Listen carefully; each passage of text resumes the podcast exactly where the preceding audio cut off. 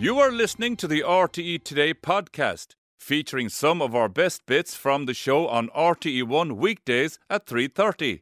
Jabber gets Falter Nash. Our next guest is just off the back of sold out gigs in Vicar Street and an appearance at last year's Electric Picnic. Yes, that's right. Now, with his band, he is going to embark now on the nationwide tour starting this weekend. Now, here's a flavour of George Murphy and the Rising Sons.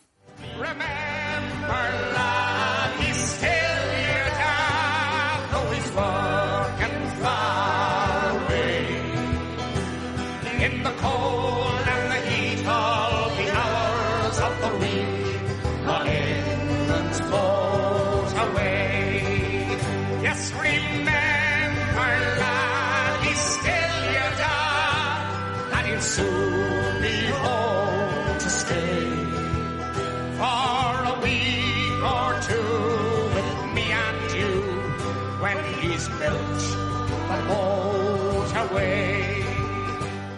George Murphy, great to have you on the show George. again. How are you? Maura, love, thanks for, so much for having me again. Come here, tell us all about the Rising Sons.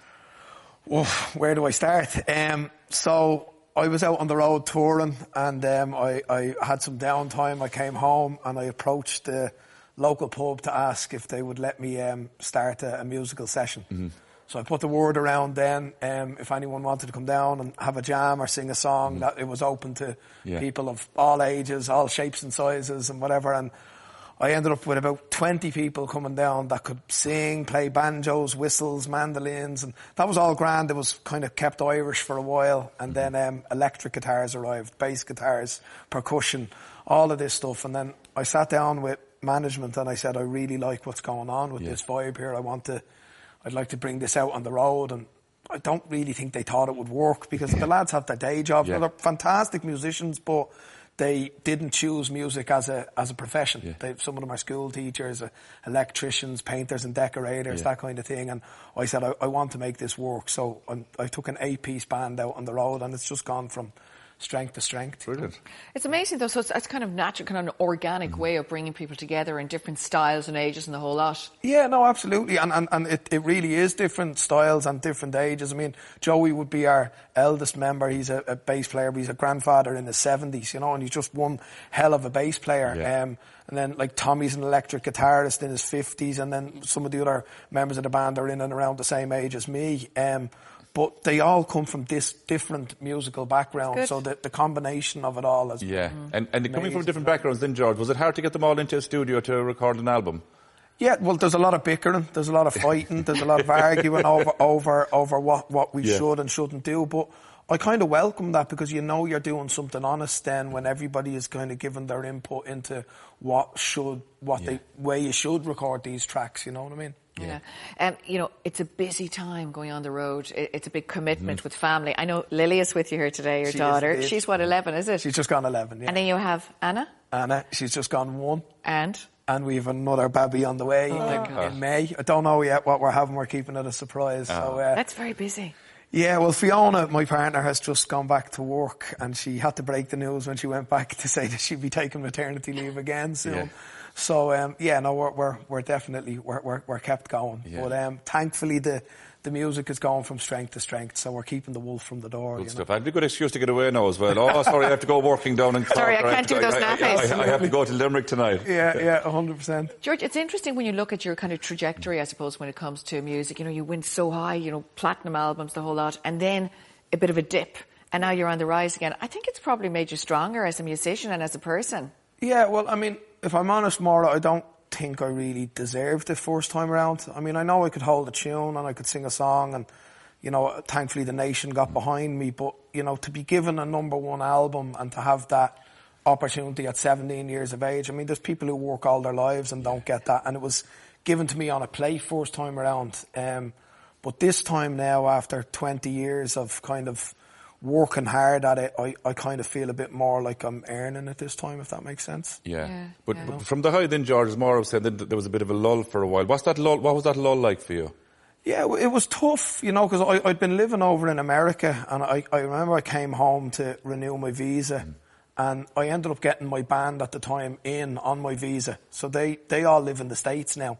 But um, uh, Lily came along at that time, so I ended up staying in Ireland, Yeah. and it was a weird one because I didn't play guitar at the time, and my band are now moving to America, and I'm staying put in Ireland, back Yeah. living in my mother and father's house, you know, with a baby on the way. So you know that there was definitely the kick up the backside I needed to start kind of doing something and Yeah. taking it seriously. And I taught myself how to play the guitar, and I started taking my career a lot more seriously then than I probably had previously. You know. Isn't that interesting? Because you know, you look at all these shows that we all watch on TV, and you wonder though if you know, you said people are almost handed an album, handed a career at a very young age. When you watch these shows now, do you think those young kids there, like you were, really, do you think it's good for them or not?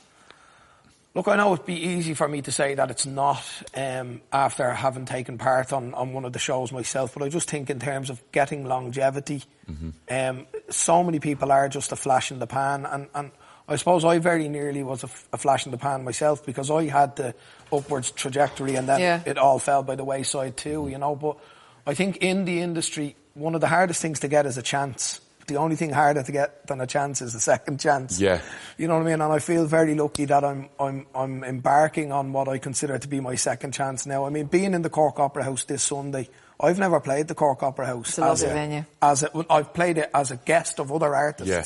But I've never played it as a um, headline act. Yeah. So to be there and to have sold out Vicar Street and to be going into the Millennium Forum and Ulster Hall and Derry, I mean, it really does feel like great. something has. This is the right Yeah. time for you, George. I That's Yeah. what it is. so. I- I Yeah. Of course hope it is. That's I, brilliant. would imagine the taste of success is just different this time after Yeah, what well- you're after describing Oh, there. 100% Yeah. because like I said, I mean I was I was a cocky teenager when it came along first time and I felt invincible and I felt like there's you know I deserved this and I Yeah. didn't, you know, but then when it all came crashing down like God, that was like you know I, I never thought that I would lose what it was Yeah. that I had at that time. I was an invincible teenager that was going to take on the world. Exactly. Yeah. That's youth, But, uh, though, isn't it? But I know recently you were, of course, at Shane MacGowan's funeral. You know, such such a loss to the music industry. You were with Glen Hansard, invited to play there. That must have been amazing to see these great, you know, Nick Cave and all these wonderful musical talents around. Yeah, I mean, I, I couldn't believe it when Glenn gave me a call and asked me to be involved, you know, because obviously we all grew up listening to, to Shane and what an absolute poet and legend Totally. he was. Um, but to be in the in the room on that day and, and feel the there was something euphoric nearly that like that is the only way I can describe it. Um, you know, it, it was the ceremony went on for three and a half hours, and it was more like a concert. It was a celebration of life. Yeah, it really was. There was nobody there that was.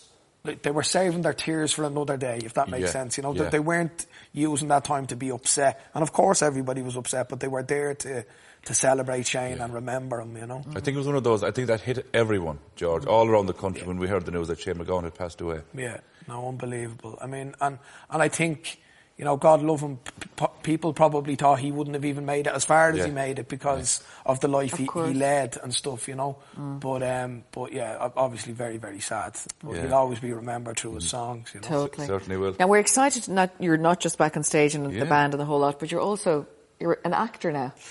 Tell us about Dockers. I, I don't know if I'd go that far now. And- it's a one man play. Well, Yeah. do you know what, what, what's funny, Maura, is I, I, I always wanted to act. Well, I finished school and I got involved in um, performing arts and theatre studies, and acting was the route that I kind of wanted to go, and music just fell in my lap. But it feels like an itch that I never scratched. And then Gary Brown, the writer, uh, approached me and he said that he was working on a play with Damien Dempsey, and they wanted to know if I'd star in it. And of course, I was flattered, but Yeah. with the album to be released by the band and the tour and, and the babies, on the way. yeah. Yeah. I didn't know if I'd have the time, but I took a look over the script and, and it was really cool and the songs in it are great and uh, I just I, I had to put my name to it. So that that will air in Liberty Hall Yeah. in September. What, what, type, what type of songs are they, George? It's all about um, a Dublin docker Yeah. and the struggles of and hardships of growing up and living a life around the Liffey and Dublin docks around Ringsend and Yeah. East Wall and stuff. And uh, yeah, so all the songs are about that, and it's kind of. I do a bit of acting and then it leads into a song and then I do Yeah. another bit of acting and it leads And into they're all another song. Damien songs, are You know they? what I mean? No, I've I've written I've co-written a few of them Oh, with, have with Gary. That'll be Damien, great. yeah. So you're bringing your own to it. Exactly, and, and that was kind of, I think, what really enticed me was that I got the opportunity to put my name to something that Gary and Damo are both involved in. Brilliant. Look forward to that one. George, that's great. We're so George, happy for your have you. success. Maura, thank you so That's much. That's great. Dáithí, Kicking you. off in the Opera see. House Sunday coming Yes. now, which is brilliant, and of course all over the country after Wexford, that. Derry, they're all there back to Vicar Street. Best of luck, George.